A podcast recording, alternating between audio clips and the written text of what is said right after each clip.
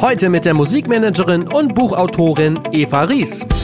Also ich habe lieber die, die wie wütende Bullen auf mich zukommen, ja, die, die von mir aus cholerisch sind, von mir aus, wenn du das so nennen willst, viel, viel einfacher zu handeln als die, die alles in sich reinfressen und du weißt nicht, was sie denken, die ein Pokerface haben und die aber dann trotzdem versuchen, durch Intrigen oder anderes, ähm, ja, böse Machtspiele dir irgendwie ähm, schlecht zu, zu werden.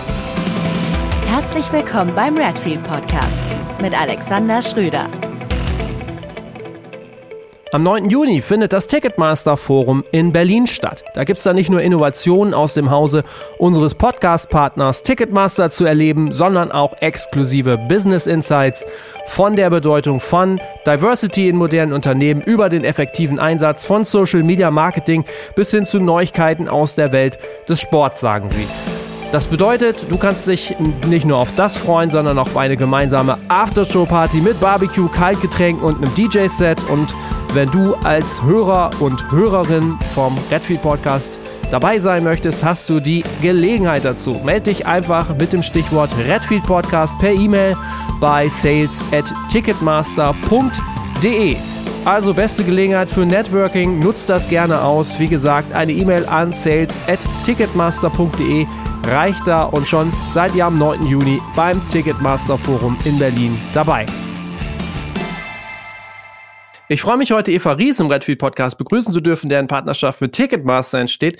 Sie hat kürzlich das Buch Wu-Tang is Forever veröffentlicht und erzählt da aus ihren Jahren als Managerin äh, des legendären Wu-Tang Clan darüber und über ihre Karriere als international tätige deutsche Musikmanagerin in den USA äh, und darüber hinaus sprechen wir heute. Hallo Eva. Hallo. Mir war ähm, mir war ja klar, dass die Geschichte, als ich sie das erste Mal gesehen habe, als das mit dem Buch aufkam, total spannend ist. Und ich habe auch schon gesehen, dass du viele Interviews gegeben hast. Äh, es gibt auch, glaube ich, schon Lesetermine oder es gab auch schon Lesetermine. Wie fühlt sich ja. das jetzt an, quasi ähm, selber Interviews jetzt geben zu dürfen? Super, also ich bin damit so vertraut, dass das für mich wirklich ein Spaß ist. Für mich das in keinster Weise eine ähm, eine Bürde oder irgendwie eine, eine, eine unliebsame Aufgabe, sondern für mich ist das so, ich bin das so gewöhnt und ich habe mein Leben lang mit Journalisten äh, zu tun gehabt und mit, mit Radiosendern und mit äh, anderen, mit Fotografen und so, so dass für mich das jetzt überhaupt nicht, das fragen mich viele, wie fühlt sich das an? Das fühlt sich nicht anders an als als was ich jahrzehntelang gemacht habe. Okay. Nur, dass ich diesmal die Person bin, die äh, Interviews gibt, das macht es auch wesentlich einfacher, weil ich immer pünktlich bin und weil ich immer da bin und äh, weil ich nicht beim Interview einschlafe normalerweise, wie das ma manche von meinen ähm, Schützlingen ja auch schon gemacht haben. Okay, ja. Ich hoffe, das passiert heute nicht, genau. Nein. äh, aber äh, lass uns mal äh, gerade gucken. Wie startete deine Karriere eigentlich? Ich habe gesehen, du bist gelernte Werbefotografin, stammst aus einem kleinen Ort ja. in Baden-Württemberg. Ähm, wie kam es dann, dass du, ich glaube, nach Hamburg dann gezogen bist und äh, ja, in die Musikbranche gewechselt? Ja, Hamburg ist ja äh, von Deutschland, also von, von Ladenburg aus, wo ich eigentlich dann äh, meine Jahre verbracht habe, ab der fünften Klasse, fünfte Klasse bis Abitur. Ähm, äh, das ist tatsächlich ein recht kleiner Ort zwischen Mannheim und Heidelberg. Ähm, das, ich bin ja nach Hamburg auf Umwegen gekommen. Ich wollte ja tatsächlich wirklich gerne in die Musikindustrie. Also zunächst habe ich die Ausbildung als, als Fotografin gemacht am, am Lette-Verein in Berlin. Ähm, und danach noch eine Ausbildung oder eine Weiterbildung, sage ich mal, als Werbefachwirtin in Stuttgart an der Werbefachlichen Akademie. Also ich wollte so in Richtung Werbung, Marketing natürlich gehen. Die Fotografie selbst, es wurde mir schon relativ früh klar, dass man da ständig seinem Geld hinterher rennt und ja, es ist halt, es ist halt ein mühseliges Brot, ja. Ähm, besonders in der Presse. Und mich hat eigentlich nur die Pressefotografie interessiert und Sport und solche Sachen, also wo, wo Action ist, nicht, nicht ähm, stundenlange Still-Lives und, und Werbedinge aufbauen, wo man sechs, sieben Stunden lang aufbaut, dann noch ein, ein, ein Lichtzelt baut, nur damit der Wasserhahn gut aussieht. Also das war nicht mein Ding. Ich wollte ja mit Menschen arbeiten. Und ähm, äh, dann, wie gesagt, habe ich ja versucht, äh, in Deutschland ähm, zum Beispiel mich damals bei der WEA zu bewerben und äh, bei, bei Sony, was damals, glaube ich, CBS hieß in Frankfurt und so, aber keiner wollte mir eine Chance geben. weil zum damaligen Zeitpunkt es so war, dass man halt ein Betriebswirtschaftsstudium haben sollte. Und das hatte ich natürlich nicht. Und mir wollte keiner die Chance äh, geben für einen Entry-Job, also einen Entry-Level-Job oder irgendwas, ja. Ähm, und dann dachte ich mir, ja, man muss wahrscheinlich über, über Amerika gehen, weil man dort natürlich viel flexibler und offener ist. Und es gilt einfach auch die, das Motto Learning by Doing. Und wer sich bewährt, kommt weiter. Wer halt nichts taugt, fliegt dann eben raus nach sechs Wochen. Und ich, ich war gerne bereit, dieses Risiko auf mich zu nehmen, dass ich, dass ich äh, rausfliegen würde. Aber in Deutschland, wie gesagt, wollte sich halt keiner drauf einlassen. Und ähm, und es ging immer so, also meine Gespräche gingen immer so, wenn ich wieder so eine Absage schrieb, heute schreiben die ja noch nicht mal mehr Absagen, aber damals waren sie noch so nett und schrieben Absagen. Und wenn ich dann mal wieder so eins bekommen habe von der WEA, rief ich dann die Personalchefin an und fragte, weil ich bin so ein renitenter Typ, ja, und das fragte dann, ja, ja, und fragte Super, dann tatsächlich, ja, ja woran liegt's denn? Was ist denn da los? Was, was, warum gibt ihr mir keine Chance? Und dann äh, und dann hieß es immer, ja, aber Frau Ries, Sie haben doch keine Erfahrung. Und ich sage, ja, wie soll ich die Erfahrung kriegen, wenn mir keiner die Chance gibt? Ich muss doch den Fuß in die Tür kriegen. Also das war immer so der äh, Teufelskreislauf, ja. Und ähm, und dann habe ich, und ich bin ein recht ungeduldiger Mensch, und ich habe dann halt wirklich gesagt, also hier komme ich nicht weiter, hier komme ich auf keinen grünen Zweig, ja. Ähm, und habe dann gesehen, als ich noch gerade am, am, beim Abschluss war mit der Werbefachlichen Akademie, da habe ich tatsächlich am schwarzen Brett einen Aushang gesehen der Karl-Duisberg-Gesellschaft. Es gab ja damals noch kein Internet, es gab ja, ich, niemand hatte ein Handy. Also das ging ja alles über im Prinzip analoge äh, äh, Medien und so weiter. Also man hatte Zeitungsanzeigen oder, oder Stellenangebote äh, in Zeitungen zum Beispiel und äh, da hing dann was am schwarzen Brett in der Werbefachakademie, was hieß ähm, äh, zukünftige Fach- und Führungskräfte der deutschen Wirtschaft ins Ausland. Ähm, Karl-Duisberg-Gesellschaft sponsert diese Aufenthalte für gewisse Leute, die ausgewählt werden und so. Und dann habe ich einfach gesagt, da bewerbe ich mich, so komme ich nach Amerika, die bezahlen jetzt alles. Und ähm, äh, also nicht nur haben sie ja die, die Flüge gezahlt, sondern eben auch äh, tatsächlich mein Lebensunterhalt während, während der Praktika. Ähm, und das Visum und äh, die, ganzen, die ganze administrative Sache und, und auch äh, tatsächlich noch einen vierwöchigen Englischkurs dann in New Jersey. Und ähm, das bin ich halt durch ein Auswahlverfahren gegangen in Köln. Da war ich, glaube ich, zwei Tage und die haben uns da ge geprüft auf Herz und Nieren und dann am Schluss ähm, 30, 40 Leute ausgewählt, die nach Amerika durften. Ähm, die meisten wollten halt ins Finanzwesen, also in Wall Street und solche Sachen oder Banken und oder ich weiß noch ähm, mit größeren Firmen, also sowas wie Novartis und so. Aber ich war natürlich die einzige im Music Business und dann hat äh, die Karl Duisberg Gesellschaft gesagt, ja, Frau Ries, weil Sie sowas Ungewöhnliches wollen, müssen Sie sich dieses Praktikum selbst suchen. Wir können Ihnen nämlich nicht helfen. Wenn Sie jetzt zur Ach, ja. Chemical Bank wollten oder zur Deutschen Bank, dann könnten wir Ihnen helfen, aber aber nicht äh, unbedingt äh, oder in die Pharmaindustrie, aber nicht so. Naja, und dann habe ich halt damals eben, weil es ging ja nicht anders, eine Anzeige geschaltet im, weil ich auch die fixe Idee hatte, ich muss nach Los Angeles, ich wollte nicht an die East Coast, ähm, äh, habe ich eine Anzeige geschaltet im Musicians Magazine, hieß das, glaube ich, oder ja, ich glaube, Musicians Magazine. Das war so ein, so ein komisches Blättchen, wo äh, ähm, Bands irgendwie andere Mitglieder gesucht haben. Also so ein bisschen obskur, aber ich habe dann da eben eine Anzeige geschaltet und gesagt, also deutsche Praktikantin, äh, voll gesponsert von der Regierung, bla bla. Habe das natürlich ein bisschen übertrieben, als würde mich der, der Arbeitsminister persönlich dahin schicken. ähm, und ähm, er sucht äh, Stelle, ihr müsst nichts zahlen, aber ich komme und so weiter und so fort. Und ja, und dann meldete sich das Rocklabel, dieses Indie-Rocklabel Enigma erstmal. Und, äh, und da war ich dann tatsächlich für genau eine Woche vielleicht, fünf Tage, bin dann rausgeflogen bereits. Oh ähm, weil ich mich mit meiner Chefin angelegt hatte. Die wollte nämlich lediglich, dass ich also nichts im International Marketing Department mache. Sie war ja äh, International Marketing Chefin dort. Sondern, dass ich Umzugskisten packe und die rumschleppe und irgendwie ihr, ihr, ihren Office-Umzug organisieren soll. Und da ist bei mir halt mal wieder mein Ego durchgegangen und dann habe ich gesagt, also sorry, aber with all due respect, ja, ich bin nicht hierher gekommen, um Umzugskisten zu packen, sondern um was zu lernen. Und dann habe ich noch gesagt, also ähm, ich bin ja nicht gesponsert worden um das. Und, und ich glaube, ich habe noch das Wort German Government oder so irgendwas erwähnt im Zusammenhang. Ich weiß nämlich noch, dass sie dann gefaucht hat, I don't care about your fucking government.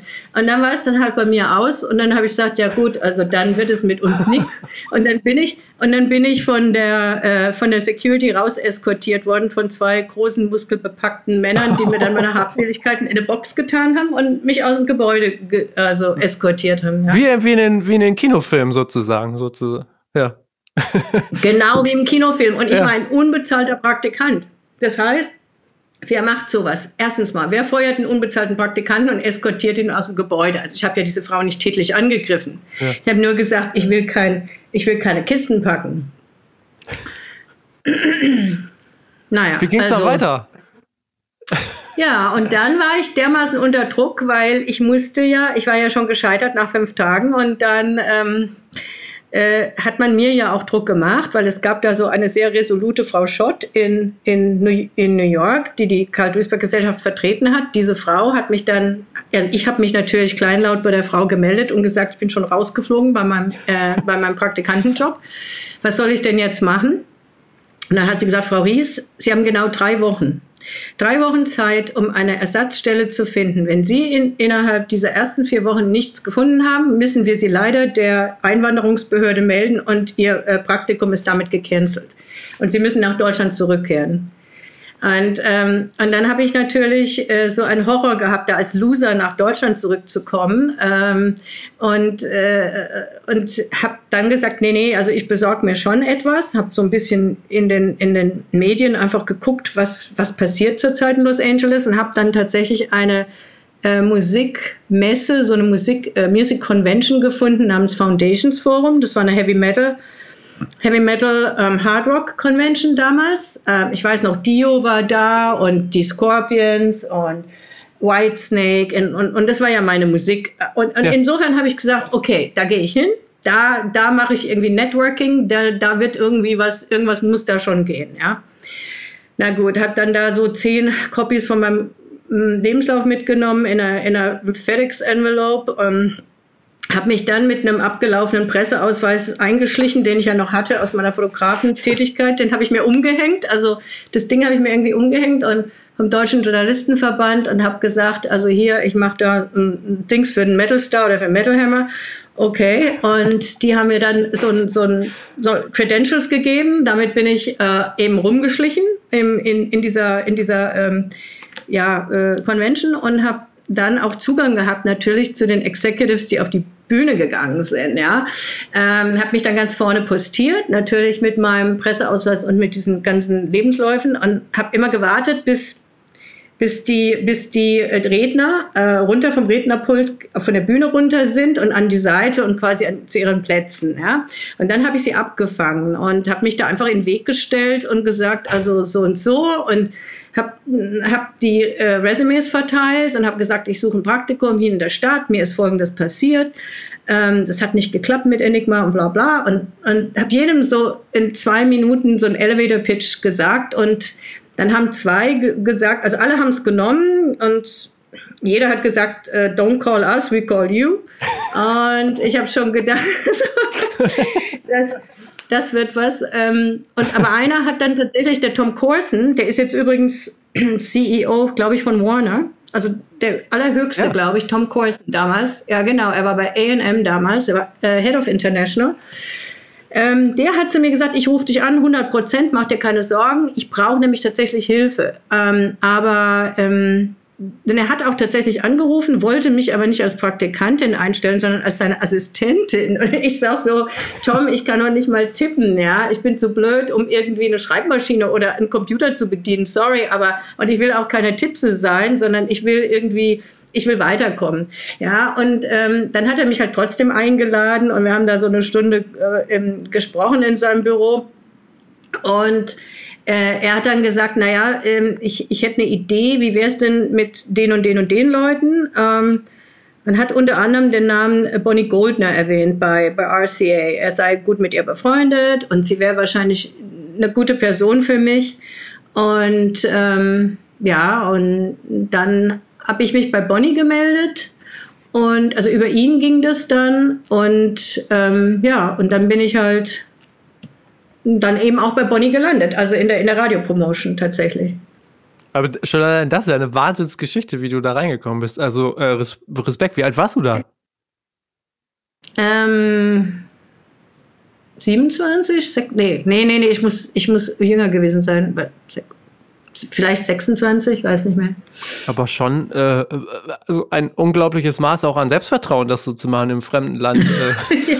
finde ich. Also. Wahnsinn. Ja, ich hatte immer, ich hatte immer, ich hatte, ich muss ehrlich sagen, ich hatte immer so eine Mischung von eigentlich einem guten Selbstvertrauen und auch so ein bisschen so ein, ein ausgeprägtes Ego, so dass wenn jemand zu mir gesagt hat, ja, ich habe da einen Sekretärinnenjob oder einen, einen, einen, einen Assistant-Job, ja, äh, dann habe ich immer schon gedacht, nee, das will ich eigentlich nicht machen. Ich verkaufe mich unter Wert. Ja, also ich war immer so, da, ich habe gesagt, wenn man damit erstmal anfängt, sich auf das Niveau zu begeben, dann kommt man da nicht mehr raus. Ja, ähm, und und ich glaube das, das war gut, dass ich das nicht gemacht habe. Ja, ich hätte mich ja auch verbiegen können und hätte zu ihm sagen können, du, ich mache jetzt noch schnell irgendwie einen, einen Kurs und ich mache das und es ist ja nett, dass du mich haben willst, aber aber der Mann, der wäre nicht glücklich geworden. Der, ne, das, ich, ich kenne auch meine, ich kenne auch meine Grenzen.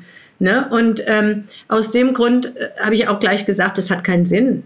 Und ja. wie du siehst, hat er ja dann auch tatsächlich eine Alternative gefunden. Also hat dann gesagt, du, ich könnte dich mal zu Bonnie schicken.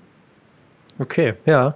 Und du bist dann so im Laufe der Zeit äh, Promo ins Marketing gerutscht, sozusagen. Hattest aber ja, ja. Äh, außer, ich meine, das, was du da gemacht hast, war ja schon extrem beeindruckend.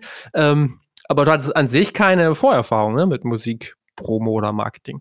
Nein, ich hatte nur die Erfahrung, dass ich halt relativ viel Musik fotografiert habe ja. und mein Mann, mein Mann tatsächlich, äh, ich habe ja meinen Mann kennengelernt, als er in einer Heavy Metal Band äh, äh als Bassist war ähm, und ich das Plattencover für diese Band machen sollte. Bei dieser Fotosession habe ich ihn kennengelernt und äh, in grauer Vorzeit. Und wie gesagt, also dadurch durch ihn hatte ich so ein bisschen Einblick natürlich in, in äh, die Struktur von Bands. Ja. Und ja, aber nee, ich hatte keine, keine Erfahrung. Und dann ähm, Genau, wie ging das dann weiter? Ja gut, dann habe ich mein Praktikum bei, der, bei, bei RCA gemacht. Das war ja tatsächlich auch schon bei RCA an, in, äh, in LA. Und da war ich in, äh, in der AC Radio Promotion, also im Adult Contemporary. Ähm, und Body war da immer zufrieden mit mir. Und die hat dann wiederum dafür gesorgt, dass es dann weiterging, weil als mein Praktikum dann schon am Ablaufen war, also als ich, das musste ja irgendwie weitergehen. Ne? Und sie hat ja gesagt, möchtest du hier in den USA bleiben oder möchtest du nach Deutschland zurückgehen. Und dann habe ich gesagt, eigentlich lieber in den USA bleiben, aber wenn es in Deutschland wirklich was Tolles gäbe, äh, würde ich natürlich auch nach Deutschland zurückgehen. Und dann hat sie ähm, gesagt, pass auf, ich, mein Mann, der Hugh Surratt, der arbeitet bei Geffen, ich versuche mal, ob bei Geffen, ob, ob wir dich da unterbringen können. Naja, und dann äh, war, er war dort, glaube ich, Head of ähm, Promotion oder Radio Promotion, weiß ich nicht mehr. Rock Promotion, genau. Und ich habe dann den Hughes Red kennengelernt, also Bonnies Mann. Der wiederum hat gesagt, ähm, pass auf Eva, ich stelle dich dem Mel Posner vor, weil der Mel Posner ist der Head of International von äh, ganz Geffen und der, äh, da passt du am besten hin und der weiß auch, was im Rest der Welt passiert. Okay. Dann bin ich zu Mel gekommen und Mel hat ein Interview mit mir gemacht und hat gesagt, du, ähm, ich hätte da vielleicht sogar einen tollen Job in Deutschland als, als Product Manager. Die öffnen nämlich, die eröffnen nämlich jetzt das neue ähm, Office in Hamburg. Das war damals ja MCA Music Entertainment. Das war der Vorläufer von Universal. Und ähm, wir haben ja in Hamburg angefangen mit nur fünf Personen. Das war der, der Heinz Sunnybowl, der Jörg Eiben, ähm, der Frank Pagen, der Tom Glago und ich. Ja. Und ähm, Und wie gesagt, also um das erste Mal, also da, da hat Mel mir von dieser wilden Idee erzählt, eventuell Product Manager für Geffen in Hamburg. Und wenn mir das, wenn mir das gefallen würde. Und dann fragt er so schön, ähm, traust du dir zu, einen Marketingplan zu schreiben? Ich sage so, ja, natürlich. Ich habe natürlich noch nie einen geschrieben, aber er gesagt, hey, das ist doch keine Raketenwissenschaft, ja. Also ich, ich habe einfach gesagt, ja, ich kann's. Und, ähm, und dann fragte er noch in diesem Interview, fragte er auch so süß, ähm, welche Musik magst du denn eigentlich so am, für dich persönlich am meisten? Ja, und du musst dir vorstellen, ich saß wie so ein Naivling in, in Mels Büro, sehr beeindruckt mit all diesen goldenen und Platinscheiben. Ja. Und ich sehe da Guns N' Roses und ich sehe Aerosmith und ich, und ich sag so Guns N' Roses, Aerosmith. weißt du? das ist so wie also, bei, äh, also, bei Wayne's World, ne? Es, ist, es war echt, es war wie im Witzfilm. Es war wie im Witzfilm. Das war wie Spinal Tap. Ja? Oder, oder kennst du den Film Dumb and Dumber? Ja. So, das war. Ja, ähm, ja, genau. Ja, also so war's. Und dann hast du dich wieder gefunden in Hamburg. Genau. Und dann hat er aber sehr viel geholfen. Also mir, das war mir sogar so richtig unheimlich dann, weil es nahm dann auf einmal so komische Eigendynamik an, wo, wo nachdem ich gesagt habe, ja, ich mache den Job, das wäre super, wir uns die Hand geschüttelt haben dort und dann hat er gesagt, okay, ab jetzt darfst du an allen Marketing-Meetings und A&R-Meetings von Geffen teilnehmen. Dabei hatte ich ja noch gar keinen Arbeitsvertrag. Die Deutschen wussten noch gar nicht. Die wussten gar nicht von ihrem Glück. Das hat dann so, bevor eigentlich überhaupt irgendwas klar war oder überhaupt nur abgesegnet war, hat er schon so eine Dynamik entwickelt für mich, dass er gesagt hat, du gehst damit, du gehst damit, ich will dich überall einweisen, ich will dir jeden vorstellen. Dann saß ich auf einmal, ähm, bevor ich mich recht, recht versehen konnte, in einem furchteinflößenden Marketing-Meeting bei Geffen im Headquarter und, ähm, der, und, und er ist dann mit mir in der Firma rumgelaufen, hat mir Eddie Rosenblatt vorgestellt, hat mir David Geffen vorgestellt. Ich habe jedem die Hand geschüttelt. Und er hat, und, und er hat, und er hat immer gesagt, Hi, uh, um, um, David, this is Eva Rees, my new label head in Germany. Und ich so, ah, Mel, ich habe gar keinen Vertrag, hallo? ähm, weißt du, ich habe immer nur, der Mel war auch so einer, der hat nur gehypt, der hat alles gehypt. Und ähm, dann hat es jeder geglaubt, ja. Und ja, ja, also auf jeden Fall. Äh, ich kam mir selber, ich, weißt du, ich kam mir in dem Moment vor wie ein absoluter Hochstapler. Hm. Äh,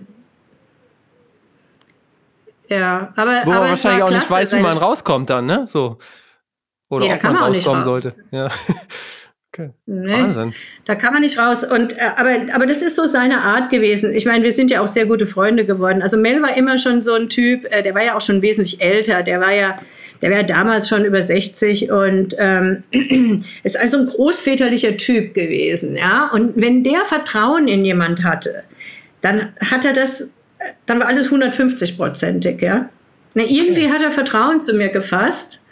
Und, ähm, und immer wenn ich in LA war, hat er mich in ein besonderes Steakhouse eingeladen, immer ins Palms und immer da und dahin. Und, und also er war auch immer der, ich war immer die, der Mensch, den er als allererstes angerufen hat, wenn sein Tag morgens angefangen hat. Und er ging immer um 6 Uhr zum Golfspielen schon, weil es ja nicht so heiß war. Ja, der ist dann äh, ähm, also früh zum Golfspielen oder schon um 5.30 Uhr und kurz nach sieben Richtung Office gefahren. Und immer wenn er auf dem Benedict Canyon war oder irgendwo, hat er mich vom Auto aus bereits in Hamburg angerufen. Äh, wegen der, wegen der Zeit ähm, sagt er immer, ja, du bist die Erste, mit der ich meinen Tag anfange. Ich sage, ja, ja, ich weiß, ich bin immer die Erste. Und dann musste ich, und, und dann musste ich dann halt ähm, äh, ihm schon am Telefon die Verkaufszahlen und dies und das runterleiern. Ähm, damit er dann wusste, okay, also in Deutschland sieht es so aus, dann die nächste war die Liz Morris in, in, in England, die er angerufen hat und so ging, ging das um die ganze Welt. Und da hat er all seine, seine Product Manager auf dem Weg zur Arbeit die hat er ja alle auf Speed Dial gehabt, äh, angerufen, um sich einen Überblick zu verschaffen, ähm, was eigentlich los ist mit ja. einem Nirvana-Album oder mit sonst was. Und ja, also es war interessant. Aber das, äh, du sagst gerade Nirvana, also das bedeutet, du warst dann in einer durchaus großen Verantwortung auf einmal und hast dann mhm. mit solchen Bands wie Nirvana zu tun gehabt. Also ja. Bands, die so, so total abgehen gerade. Ja, aber die gingen ja zu dem Zeitpunkt, als ich anfing, noch nicht so ab. Also mhm. es war ja das erste Album. Wir haben da auch so einen ganz kleinen Marketingplan gemacht. Ich glaube, ich habe nicht mehr, kein, nicht mehr Budget gehabt als 16.800 D-Mark äh, fürs erste. Also ich weiß es nicht mehr ganz genau, mhm. aber sowas in dem Dreh. Und ähm, niemand wusste ja, wie groß Nirvana werden würden. Das war ja zu dem damaligen Zeitpunkt, auch wenn es heute alle gewusst haben wollen, aber es hat tatsächlich niemand gewusst. Hm. Ja, du weißt ja, wie das ist. In, in Music äh, Industry People erzählen immer hinterher, sie haben es gewusst. Ja? ja? Aber es war, es war nicht der Fall. Äh, ich habe es auch nicht gewusst. Und ähm, jeder ist eigentlich von dem Erfolg überrollt worden und die Amis auch, weil die haben, ich weiß es deshalb, weil der John Silver mir erzählt hat, der Manager, äh, dass die erste Pressung von, von äh, den CDs, die da hergestellt wurden oder Tonträgern überhaupt äh, bei Geffen waren ja nur 22.000. Da kann man ja hm. für USA nicht sagen, dass man an einen riesen Erfolg geglaubt hat. Ja, ähm, also von daher ähm, waren wir alle, ich glaube, weltweit überrascht von, äh, wie Nirvana so eingeschlagen hat. Ja. ja. Und was waren dann so wirklich größere Acts, die du dann schon betreuen durftest? Ähm, also Nirvana war gleich die erste Band, die ich betreuen durfte. Da war ich noch nicht mal eine hm. Woche bei der Firma gewesen. Da gab es ja auch schon den ersten, die erste Show in Bremen im Aladdin, wo ich hin musste und wo es dann so zum kleinen Eklat kam. Und ähm, dann, äh, dann habe ich Guns N' Roses eben Use Your Illusion 1 and 2 gehabt und das nächste Aerosmith-Album. Und also im Grunde genommen äh, all diese Acts, Sonic mhm. Youth, ähm, ja. ja. Wahnsinn. Wenn wir jetzt so ein bisschen den Bogen kriegen, also du hast selber gesagt, äh, Rock ist es äh, für dich so gewesen, mhm. das äh, war so dein Ding, du darfst mit Rockbands arbeiten, mit Metalbands, klingt alles super.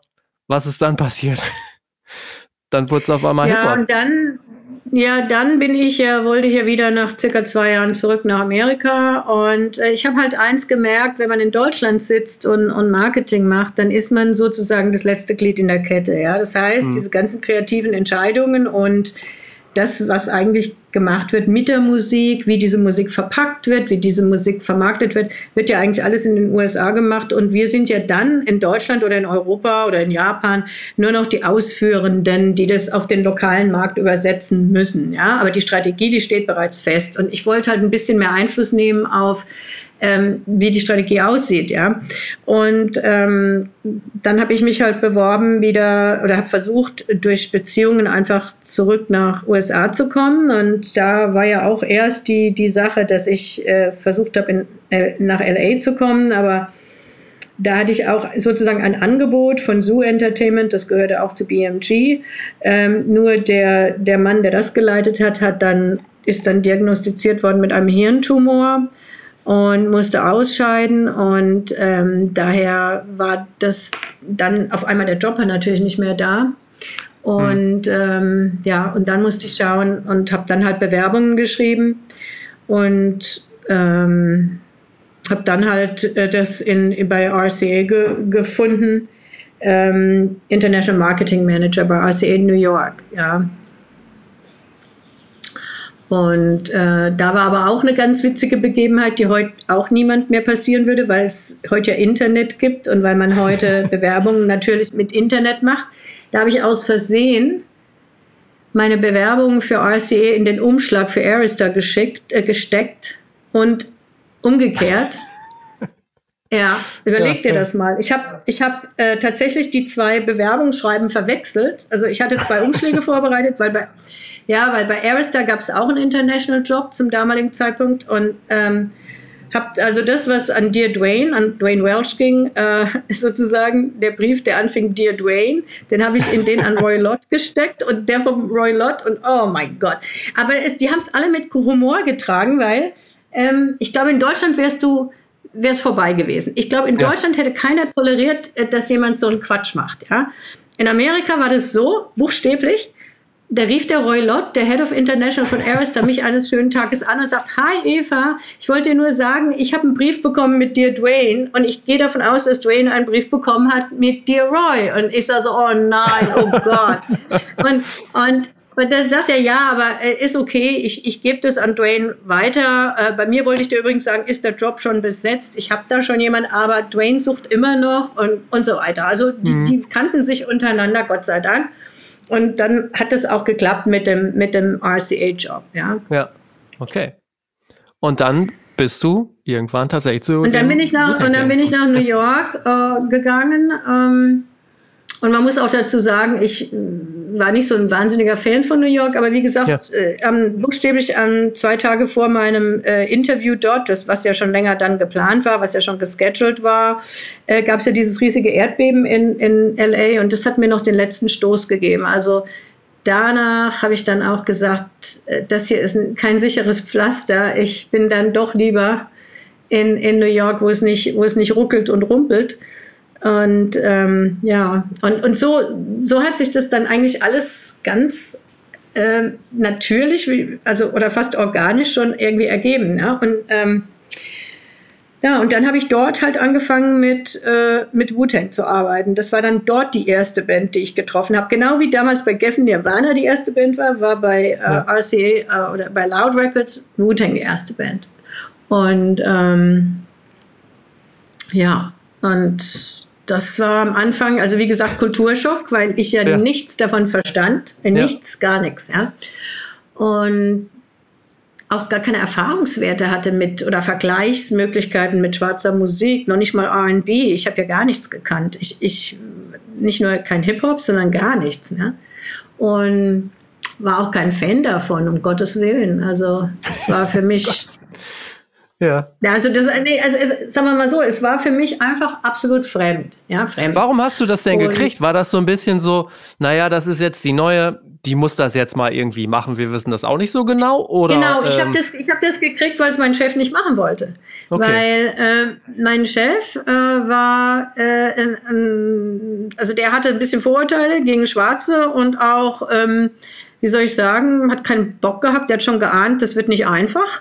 Und da er ja der Chef war, konnte er sich auch raussuchen, was er macht ja. und mir das zuschanzen, was er nicht wollte. Und ähm, mein Chef hat sich dann Dave Matthews und CZ Top ausgedacht und, äh, und ausgesucht und ich habe immer gedacht, ich mache CZ Top und dann war es aber nicht so und naja, gut und dann äh, so hat sich das einfach ergeben, weißt du?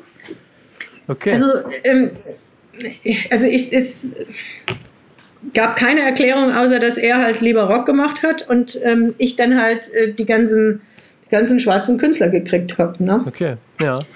Ähm, das war ganz interessant. Also ich habe natürlich auch viele Interviews jetzt lesen dürfen, weil du auch schon viele gegeben hast.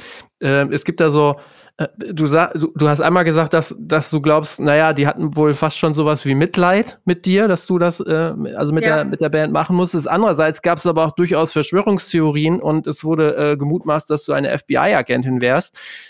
Irgendwie ja. dazwischen äh, keine Ahnung, also wie, wie hast du dich da überhaupt so reingefunden? Ähm, ich habe jeden, jeden Tag im Prinzip meine Unschuld beteuert, im Sinn von, ich bin kein FBI-Agent oder auch kein CIA-Agent, das ist mir ja auch vorgeworfen worden. Ich würde irgendwie den Clan infiltrieren und die Informationen an die Regierung verkaufen. Ähm, ich meine, ich das, du musst dir das so vorstellen, die Band war im Prinzip nichts anderes als eine Street Gang. Und Street Gangs operieren so. Die, die, ähm, da kann man nicht von außen eindringen eigentlich. Es ist ganz schwer, so eine, eine Gang zu infiltrieren, tatsächlich.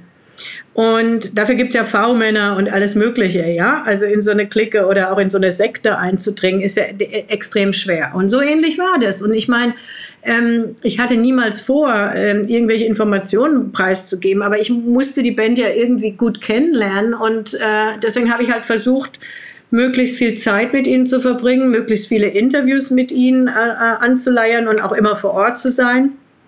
Und deswegen habe ich mich auch entschieden, dass ich die, die, die Jungs nicht ständig nach zum Times Square bestelle, also an unser BMG-Gebäude, wo ich ja im 35. Stock saß, sondern äh, sie, sondern meistens selber nach, mit meinen Journalisten nach Staten Island oder in ein Studio in Manhattan gekommen bin, damit man sie in ihrem natürlichen Natural Habitat äh, sehen kann.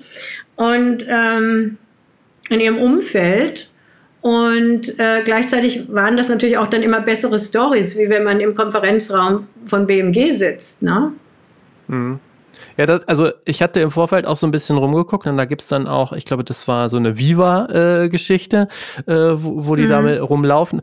Und mir ist erst später, als ich dann weiter recherchiert habe, aufgefallen, dass du da ja dann auch schon rumläufst und da die Sachen koordinierst. Ja, ja, ich bin die mit der ähm, komischen Jeansweste, die da mit den Polizisten auch noch verhandelt. Ja. Also muss man kurz Polizisten. sagen, für die, die, die Leute, die jetzt zuhören, also das war ziemlich abgefallen da war, fand dann irgendwie eine Schießerei, beziehungsweise irgendjemand hat rumgeschossen, auf einmal rückte die Polizei an und es war großer Trouble. Du hast, glaube ich, auch gesagt, du hast eigentlich relativ, äh, du bist nicht so fürs Schießen oder hast dann äh, relativ äh, eigentlich ähm, schnell Panik oder so, aber da bliebst du cool und äh, hast das so durchgemanagt. Ja, ich habe wahnsinnige Angst vor, vor Explosionen, vor Schusswaffen, vor all diesem Zeug. Also bei Silvester ist der schlimmste Tag immer im Jahr. Da verkrieche ich mich wie so ein Hund irgendwo mhm. in den Raum, wo es keine Fenster gibt. Also es ist halt leider so. Aber als dann wirklich einer mit einer scharfen Waffe geschossen hat, äh, habe ich das gar nicht so als, äh, ähm, also so furchterregend empfunden. Ich habe nur im ersten Moment gedacht, wir müssen uns in Sicherheit bringen, weil jemand vom Dach geschossen hatte. Also das war wie in diesen Filmen, wenn du diese Snipers siehst auf den Häuserdächern. Und das, das hat mir halt ein bisschen Angst gemacht, zumal ich ja auch nicht alleine war. Ich hatte ja eine Kameracrew dabei von Viva TV, die hätte es ja auch treffen können, plus die Band.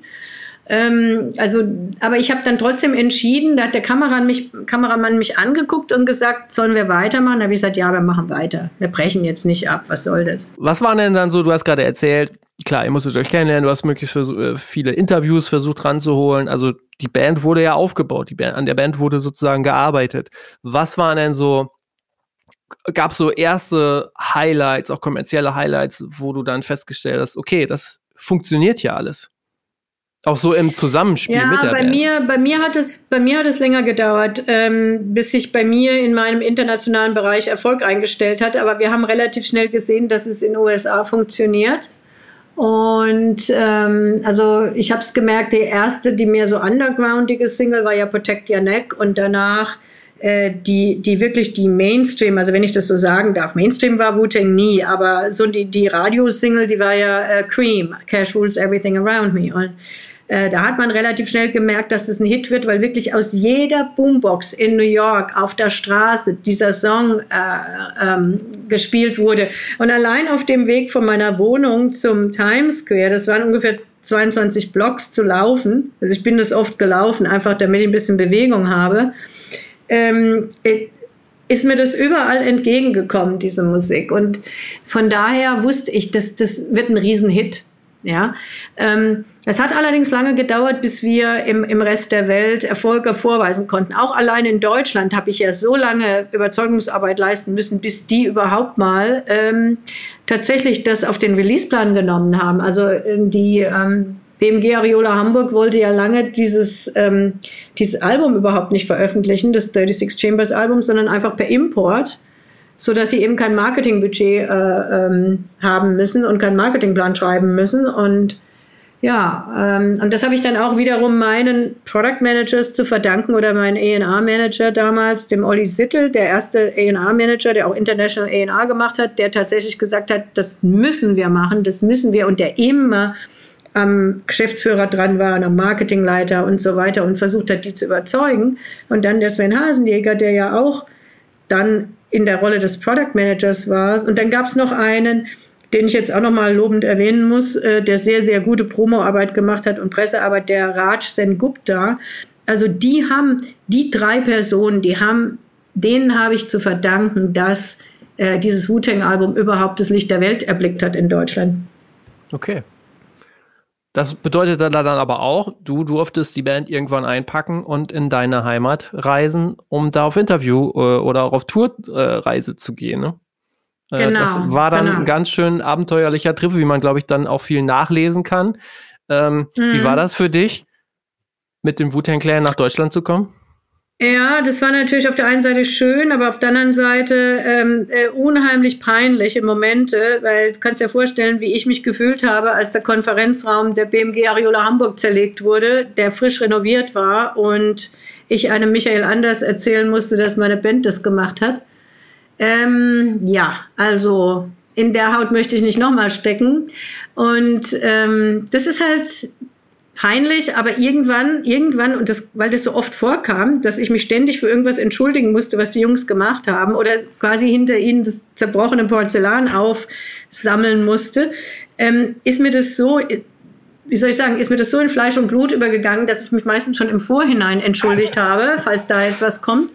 Und ähm, irgendwann macht einem das nichts mehr aus. Also das ist dann, aber da war mir das natürlich besonders peinlich, ne? weil gerade weil wir ja, weil ich ja so hart daran gearbeitet hatte, dass die der Band eine Chance geben und sie solche Vorurteile hatten und jetzt die Jungs auch noch alle Vorurteile bedienen, ja, die man sich vorstellen kann. Ähm, und der Michael Anders mich ganz stolz in diesen, in diesen Konferenzraum führte mit einem türkisfarbenen Teppich, einer Strukturtapete, wunderschönen Vorhängen und so weiter, wunderschön gepolsterten Sesseln. Und hinterher waren da äh, Zigarettenlöcher äh, äh, drin, äh, ein Stuhl mit einem Abdruck von vier Beinen vom Stuhl war in der Wand drin.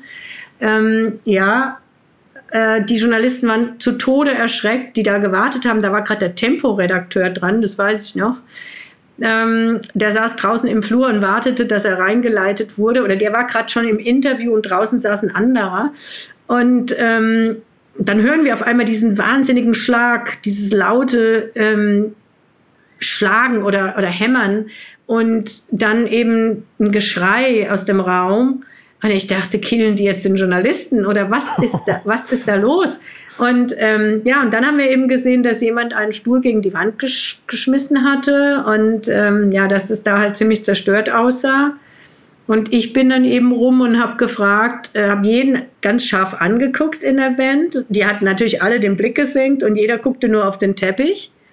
Ähm, und ich habe dann gesagt, wer war das? Und, und, und ich habe quasi angefangen, alle zu verhören. Und dann äh, die anderen haben sich ja gar nicht getraut, was zu sagen. Also Sven und wer da noch alles war und die Journalisten, niemand hat ein Wort gesagt. Und ich habe dann gesagt, wer war das? Wer, ihr, ihr, ich möchte wissen, wer das gemacht hat und warum und wieso.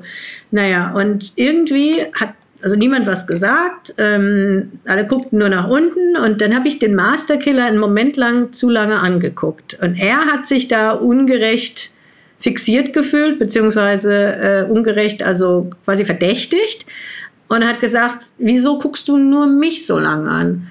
Und habe ich gesagt, sorry, aber das war jetzt keine Absicht, aber ich gucke dich halt an.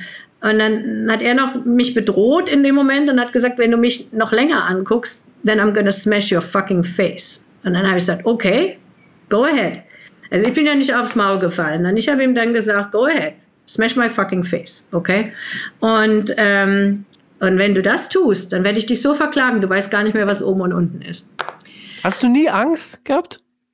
Nein, ich habe nie Angst gehabt, weil ich bin so, ich, ich war mir meiner Sache so sicher. Ich war im Grunde genommen sicher, dass sie mir nichts tun werden. Ja, man hat ja so irgendwie so ein Grundgefühl. Also ich habe ich hab immer ein sehr, sehr gutes Gefühl, so eine Antenne für, wie kann ich, wo kann, wie, wie weit kann ich gehen oder wann ist der Punkt erreicht, wo jemand austickt. Und ich wusste, also bei, bei denen wusste ich, dass die zwar so Sachen beschädigen oder, oder, oder Vandalismus betreiben oder irgendeinen Quatsch oder sich gegenseitig an die Gurgel gehen. Aber ich konnte mir nicht vorstellen, dass irgendjemand mir tatsächlich was tut. Das, das konnte ich mir beim besten Willen nicht vorstellen. Und weil ich das wusste, war ich so dreist und habe den auch noch provoziert und auch noch gesagt, okay, habe auf mein Gesicht gedeutet, smash my fucking face. Wir schon sehen, was dann passiert. Und ähm, natürlich, alle sagen im Nachhinein, also alle Zeugen, die da dabei waren, sagen natürlich, Eva, wenn du ein Mann gewesen wärst, dann wäre es vorbei gewesen. Dann hätten sie dich, da hätten sie dich gewickelt. Ja, aber äh, ich glaube das auch. Also ich glaube, ich konnte mir so Sachen rausnehmen, weil, weil ich eben kein Mann war, also weder ein weißer Mann noch ein schwarzer Mann. Beide hätten wahrscheinlich eine Abreibung bekommen. Ähm, und ich glaube, ich hatte einfach, ja, vielleicht auch das Idiotenglück, dass da, dass dann und es war dann ja auch so, er, er hat sogar, also der, der mich bedroht hatte, dann ist es bei ihm sozusagen gesackt so ein bisschen, diese Wut. Und nach nur fünf Minuten, vier Minuten oder so, hat er gesagt, I'm so sorry, I didn't mean this. Und dann hat er mich auf den Nacken geküsst, weil ich war schon so, habe mich so weggedreht von ihm und dann hat er mich da gerade da hinten erwischt am Nacken und sagte, Can you forgive me? Und ich sag, ja, natürlich. Schwamm drüber weiter geht's, wir haben heute noch was zu machen. So. Und dann war das Thema vorbei und wir waren wieder Freunde. Aber das ist halt, so war das in etwa. Also das war immer äh, äh, große Aufregung und großes Dampfablassen und so eine Katharsis und dann war wieder alles in Ordnung, kann man sagen. Ja. Also leider funktioniert diese Band so. Und ähm, Jetzt, aber das war natürlich ein extremes Beispiel, weil normalerweise bin ich jetzt nicht bedroht worden, aber in dem, in dem Fall war das, ähm, und er war halt auch ein Typ, der sich überhaupt nicht im Griff hatte. Der hat auch mal eine Colaflasche vor mir zerschlagen, auf dem Tisch, auf einer Glasplatte, auch wieder, weil er sich über irgendwas geärgert hat, volle Colaflasche einfach zum Platzen gebracht und ich hätte das alles abkriegen können, die Splitter und alles. Also direkt, direkt vor mir. Ähm, wegen irgendeinem, weil irgendein Veranstalter äh, nicht richtig abgerechnet hatte oder irgendwas und ihm fehlten, als ich das Geld ausgeteilt habe oder jemand das Geld ausgeteilt hat, fehlten irgendwo 500 Dollar und dann sagte er, wieso ist es jetzt gerade bei mir wieder, dass bei mir die 500 Dollar fehlen? Ich sage, also sorry, wir können, das kann ja alles, das können wir ja alles rausfinden, was da passiert ist, aber das hatte mit mir gar nichts zu tun. Und in dem Moment schlägt er diese volle Glas-Cola-Flasche auf eine Glasplatte.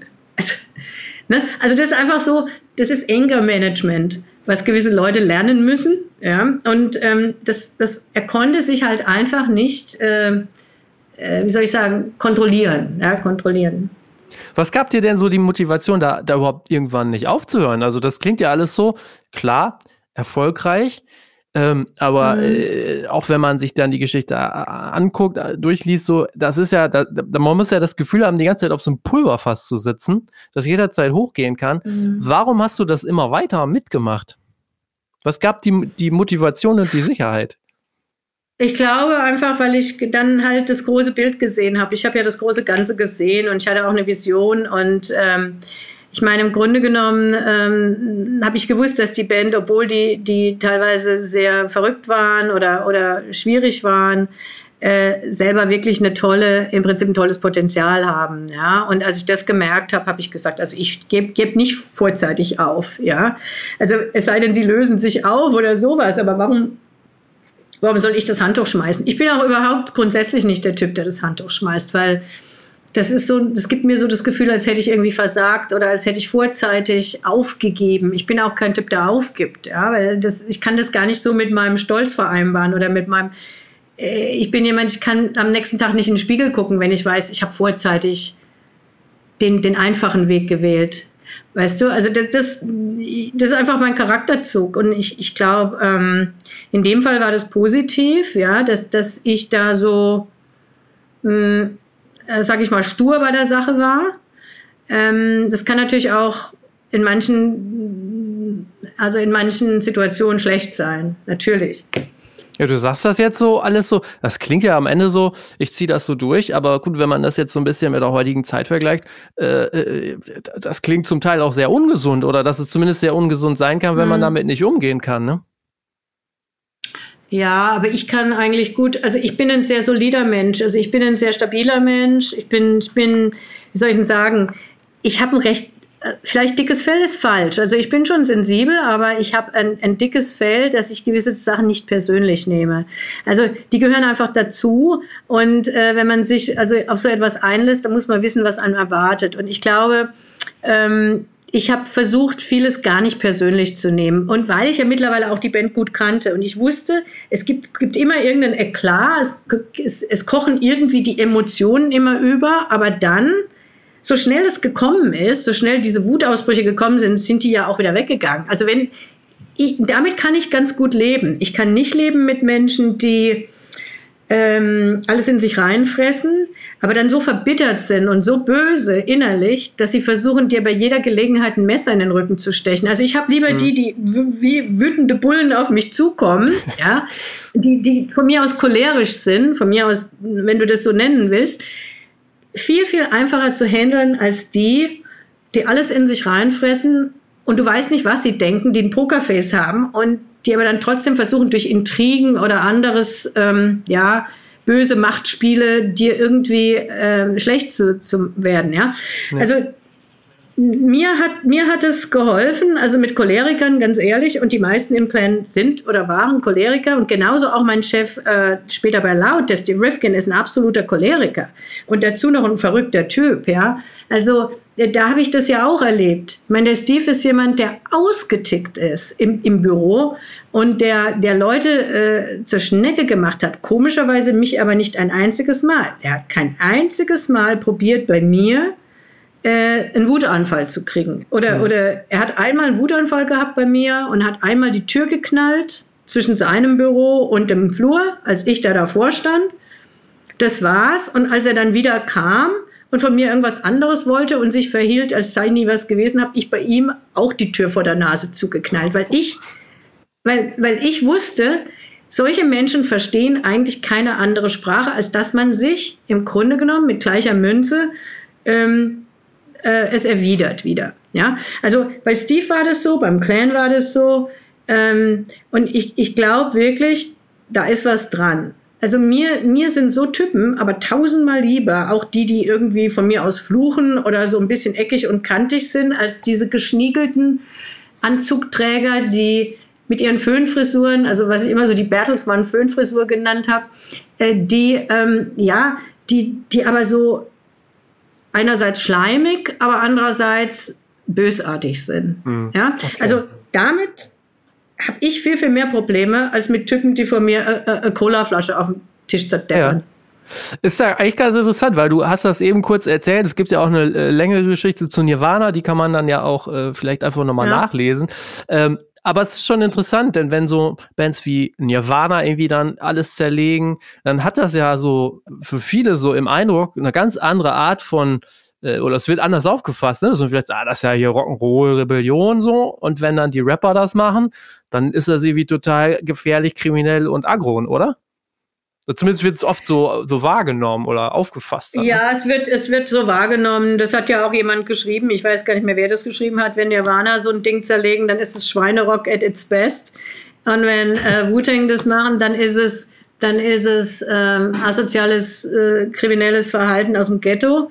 Ähm, ja, aber ich sage dazu immer, für mich gibt es ganz, ganz viele Parallelen zwischen Nirvana und, äh, und Wu-Tang, nämlich, dass beides im Prinzip eine, eine Musikrichtung war, die ja äh, quasi eine Revolte oder eine, eine, wie soll ich denn sagen, ein Aufbegehren gegen die Autoritäten war, ja, damals. Also wenn du dir überlegst, was, was war denn Grunge?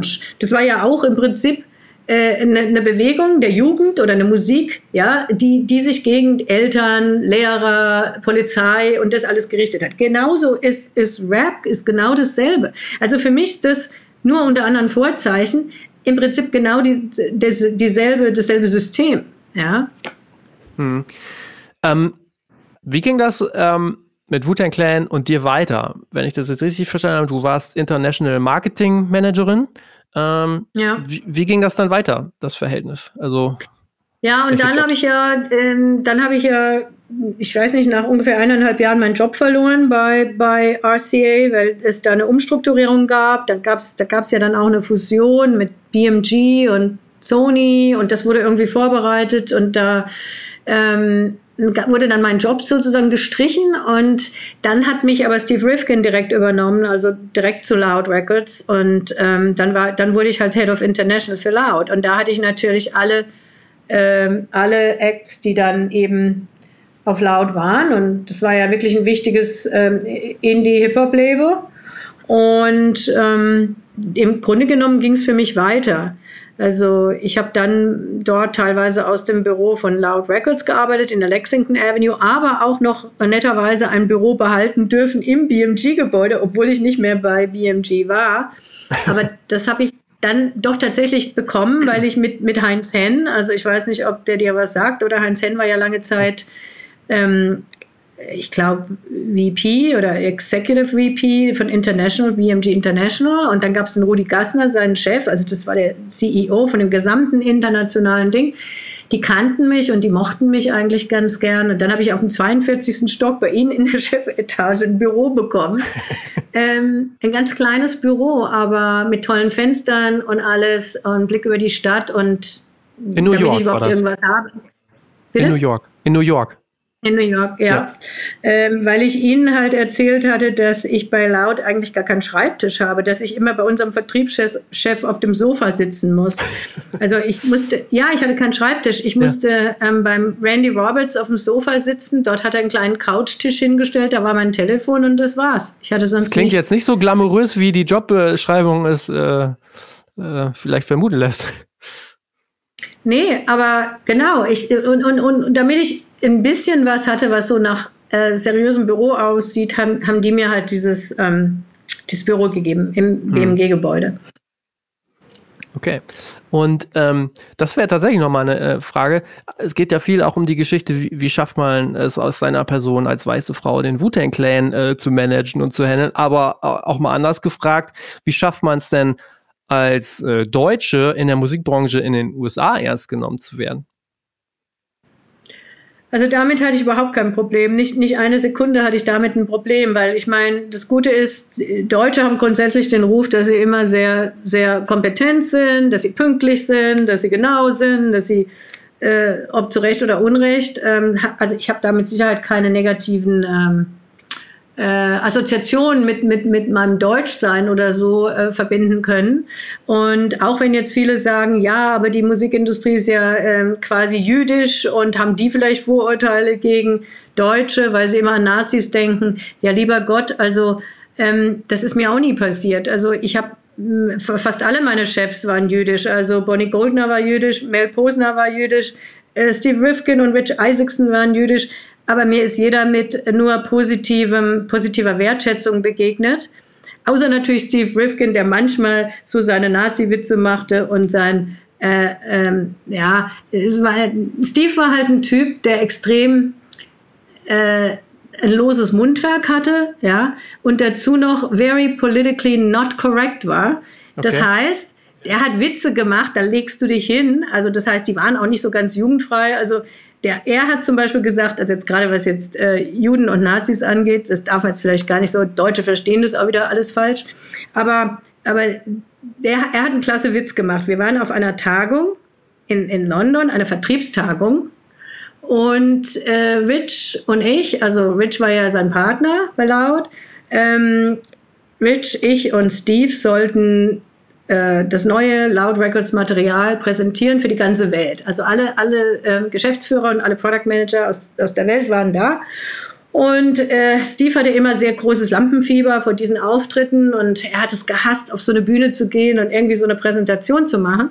Und dann hat er äh, gesagt, mein Gott, um sich so ein bisschen abzulenken, also aus, von seiner Nervosität, hat er so um sich geschaut, wo die ganzen Leute so im Auditorium saßen, mich angeguckt, Rich angeguckt und sagt so, also eigentlich ist es absurd, Leute. Guckt euch mal um. Hier sitzen wir, two Jews and a Nazi, selling black music to the world.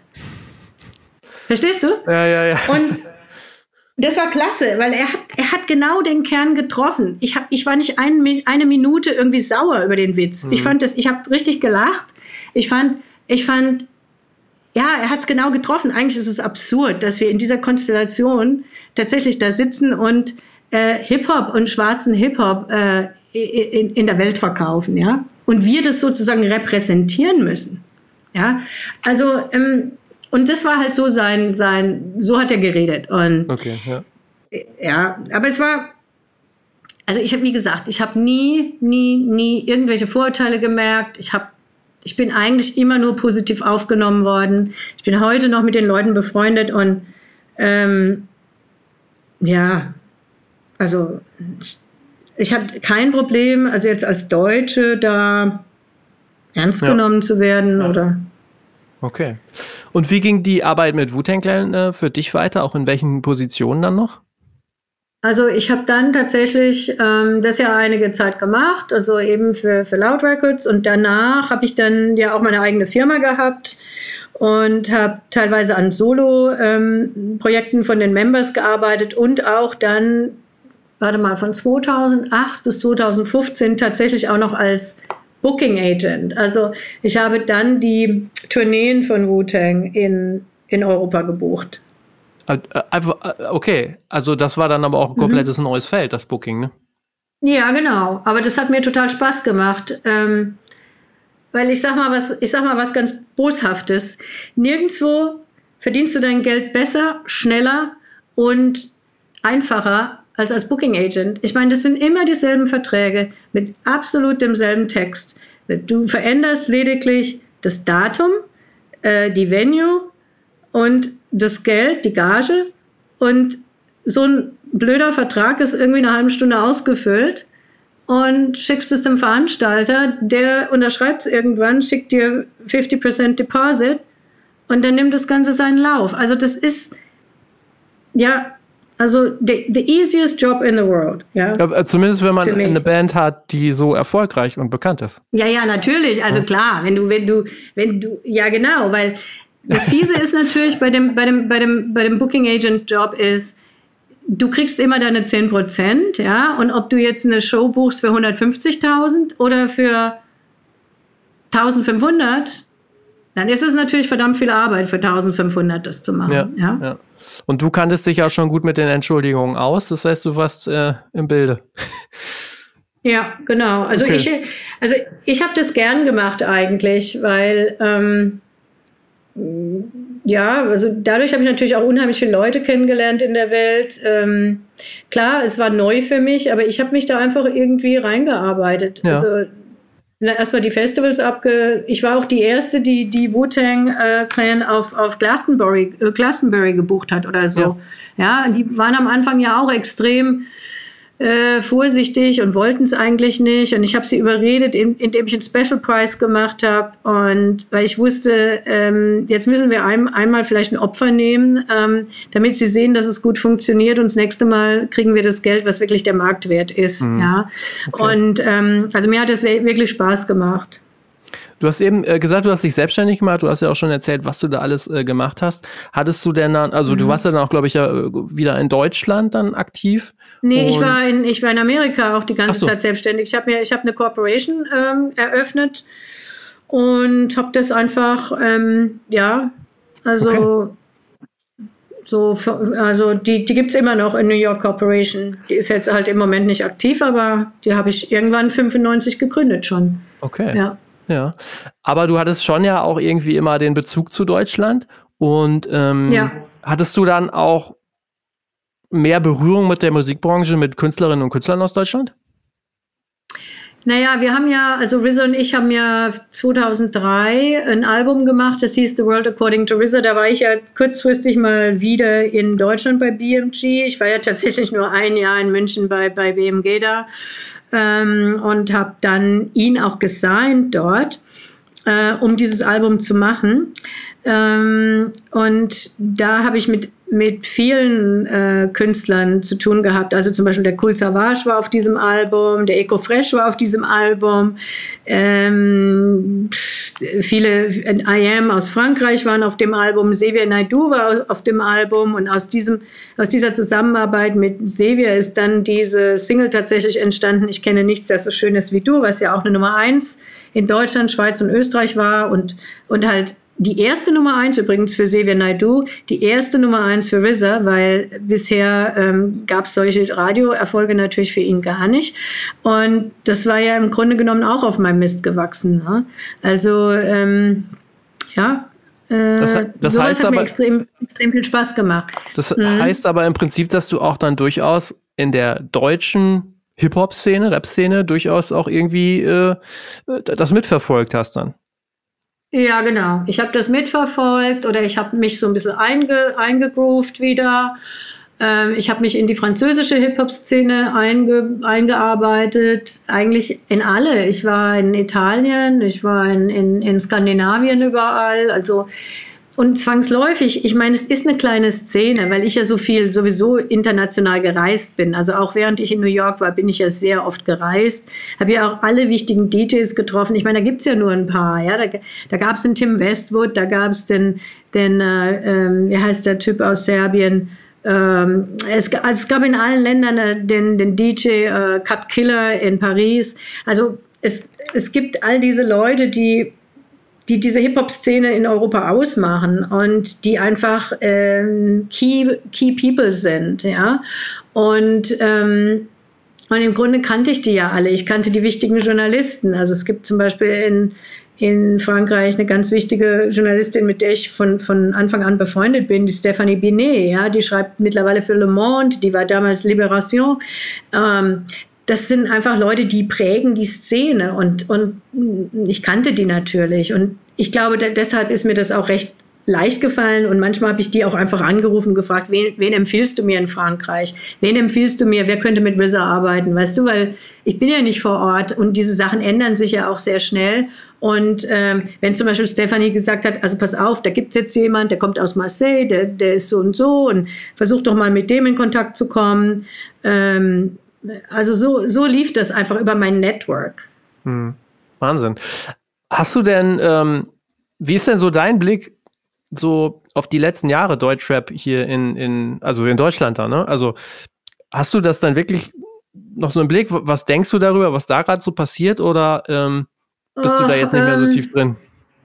Nee, also vieles ist nicht toll in Deutschland. Also ähm, vieles vom Deutschrap ist sogar grottenschlecht. Ja. Ähm, aber verstehe mich nicht falsch. Ich mag ich weiß nicht, vielleicht bin ich zu alt dafür. Also ich mag halt keine Sachen, dass die mit Autotune funktionieren und so, so Trap-mäßig und dies und das oder Leute, die keine klaren Texte haben, Leute, die über Scheiße rappen, wie, wie irgendwie Autos und, und ich fick deine Mutter und weiß der Geier was. Ja, das ist alles totaler Unsinn. Äh, oder als ich dann den Song gehört habe von Farid Bang und Kollega mit äh, Muskeln definierter als die von Auschwitz-Insassen. Also bitte, mhm. hallo, wer macht so einen Mist? Wer macht sowas? Und wer nominiert dann so jemand für den Echo überhaupt? Ja, da, da, da lange ich mir an den Kopf und da muss ich auch ganz ehrlich sagen, was ist das für eine beschissene deutsche Industrie, dass die sowas überhaupt überhaupt erwägen, ja, so mhm. etwas auszuzeichnen. Also da muss man sich wirklich über das Niveau wundern, was hier herrscht. Okay, ja, also das ist mal eine klare Aussage auf jeden Fall. Ähm, ja, ist mir auch egal, wenn die sich alle aufregen, aber es ist so. Ja, klar. Es ist wirklich traurig. Ja. Es gibt an, auf der anderen Seite aber natürlich durchaus deutsche Rapper, die vernünftige Texte haben oder die man, die ich für kredibel empfinde, ja. Ähm, aber es gibt halt auch diese, äh, diese richtigen Vollpfosten, ja, die, die, die, die dummes Zeug rappen und das braucht hm. kein Mensch. Hm. Und dummerweise hören das die Kids, ja, und, und, und, und effen diesen Kram nach. Und auf jedem Schulhof äh, äfft irgendeiner so blöde Lyrics nach. Mhm. Also, ja, es ist schade. Aber gut, man muss sich einfach davon ab, absetzen. Also ich, ich höre mir sowas gar nicht an. Also ja. ich höre da mal rein, ich sehe sowas und ich denke mir nur, Gott, Gott, es ist schlecht. Ähm, ja, ein Punkt, den ich noch ganz interessant fand, weil der vielleicht da so ein bisschen mit reinspielt, aber vor allen Dingen halt auch, wie du mit dem Wu-Tang Clan auch zu tun hattest. Ähm, hm. Es ist ja in vielen Gesprächen, die ich führe, geht es ja immer darum, um diese Psychologie-Geschichte. Viele sagen so, meine Güte, ich bin da irgendwie hier schon der Psychologe, wenn ich mit Künstlerinnen und Künstlern zusammenarbeite. Du hast aber, glaube ich, ähm, selber noch Psychologie studiert, oder? Ja, allerdings erst danach, also was heißt danach? Also während ich zum Beispiel die Touren gebucht habe, habe ich tatsächlich erst einmal mein Bachelor-Degree gemacht, weil ich hatte ja kein, äh, ich hatte ja kein also ein offizielles äh, Universitätsdegree. Deswegen habe ich meinen Bachelor in Liberal Arts gemacht in, in Amerika im Schnellverfahren. Ich glaube, ich habe nur zehn Monate gebraucht. Ähm, und dann, weil ich ja schon sehr viele Credits hatte von der Werbefachlichen Akademie, die mir angerechnet wurden, also ich hatte ja ein Marketing schon und so weiter, und äh, denn ich brauchte den Bachelor, um einen Master zu machen. Und äh, den Master wollte ich halt im Counseling machen, weil das äh, psychologische Beratung ist. Beziehungsweise, ja, äh, in, in Amerika geht das mehr in die Psychotherapie hinein. Und das hat mich halt schon immer inter interessiert. Und ähm, deswegen habe ich das äh, gemacht und habe das dann auch abgeschlossen und ähm, bin jetzt ein, ein Certified ähm, Nationally Certified Counselor. Also ich kann in jedem der Bundesstaaten äh, Menschen behandeln ähm, im Sinne von Mental Health und ähm, ja, seelische Gesundheit. Und ich habe mich allerdings auf Schule spezialisiert. Das heißt, ich habe School Counseling gemacht und School Counseling ist tatsächlich so ähnlich, also nicht zu vergleichen mit was es in Deutschland gibt, aber vielleicht mhm. so ähnlich wie Schulpsychologie. Ähm, und da hilft man halt hauptsächlich äh, Jugendlichen, Teenagers oder, oder Kindern im, okay. im Schulkontext. Ja. Ja. Okay. Wahnsinn. Ähm, wie sieht denn jetzt gerade so dein Alltag aus? Gibt es Projekte, an denen du, du arbeitest? Was machst du jetzt gerade? Ja, jetzt ähm, also bin ich natürlich noch an dem Buch dran. Das Buch scheint sich auch ganz gut zu verkaufen, muss ich sagen. Ja. Äh, ja. Denn, denn der Verlag macht ja jetzt schon die zweite Auflage. Ähm, das ist schon sehr positiv nach etwa sechs Wochen. Und ähm, ich habe dann jetzt noch ein Projekt, an dem ich mit RZA arbeite. Das geht auch los in drei Wochen. Äh, wir machen jetzt tatsächlich nochmal ein World According to RZA, äh, sowohl Album wie auch eine Doku-Serie. Und die erste Folge drehen wir ab dem 30. Mai in Okinawa, Japan. und haben da eine, haben das an Showtime verkauft. Also Showtime ist ein Premium äh, TV-Channel in Network in, in Amerika. Ja. Und ähm, unsere Produktionsfirma ist ähm, Revelations Entertainment aus Los Angeles. Das ist die Firma von äh, Morgan Freeman, ähm, dem alten Schauspieler, den glaube ich auch jeder kennt. Ja. Und ähm, ja, also mit denen machen wir das jetzt. Und Reza produziert dann äh, mit Avich, also Avich heißt unsere japanische Künstlerin, äh, einen Song oder sogar zwei Songs. Und er taucht quasi in die japanische Kultur ein, in die Musik, in die Geschichte ähm, und lernt quasi den Lebensstil dieser äh, japanischen Hip-Hop-Künstler kennen. Und das macht er in verschiedenen Ländern rund um die Welt. Also wir haben beispielsweise dann auch noch Brasilien, wir haben Frankreich, wir haben Deutschland, äh, wir haben Marokko und Ghana und Vietnam. Äh, also wir haben da schon einige Sachen rausgesucht und ich habe im Prinzip die Idee zu dieser Show gehabt und habe auch die Episoden geschrieben. Ähm, ja, Wahnsinn. Also das kommt jetzt als nächstes. Ja. Mhm. Jetzt so mit, mit dem, was du alles erlebt hast und ähm, ja auch kannst und mitbringst, hat es dich nie nochmal gereizt, äh, dann vielleicht auch nochmal einen anderen Act äh, auch zu managen, vielleicht, zum Beispiel aus Deutschland? Ich habe ja, ich hab ja zwei äh, Künstler, die sind allerdings noch recht klein, die ich manage im Moment, ja. Ah, okay. Mhm. Wer ist das? Ähm, der eine ist ein Jazzkünstler, also da bin ich echt weit weg vom, vom, vom Hip-Hop, ja. ähm, namens oh, Pascal Blenke aus mhm. Stuttgart. Und ein Jazzsänger, sehr, sehr guter Sänger. Und der andere ist ein DJ aus Hamburg namens DJ Honka. Äh, er macht Hip-Hop und Electronic. Okay, alles klar. Und die beiden, die manage ich zusammen mit dem Louis Baltes. Der Louis Baltes ist ja einer der Rapper von Fünf Sterne. Fünf Sterne Deluxe aus Hamburg und äh, war auch hier auf der Popakademie in, in äh, Mannheim. Und äh, ein sehr, sehr netter und sehr begabter Songwriter auch. Ja. Und vor allem Wahnsinn, ist der Louis sehr, sehr vielseitig. Der schreibt Songs von Rock bis natürlich Hip-Hop bis Country und Western und alles. Unglaublich. Okay, also ich sehe schon, du hast weiterhin viel zu tun.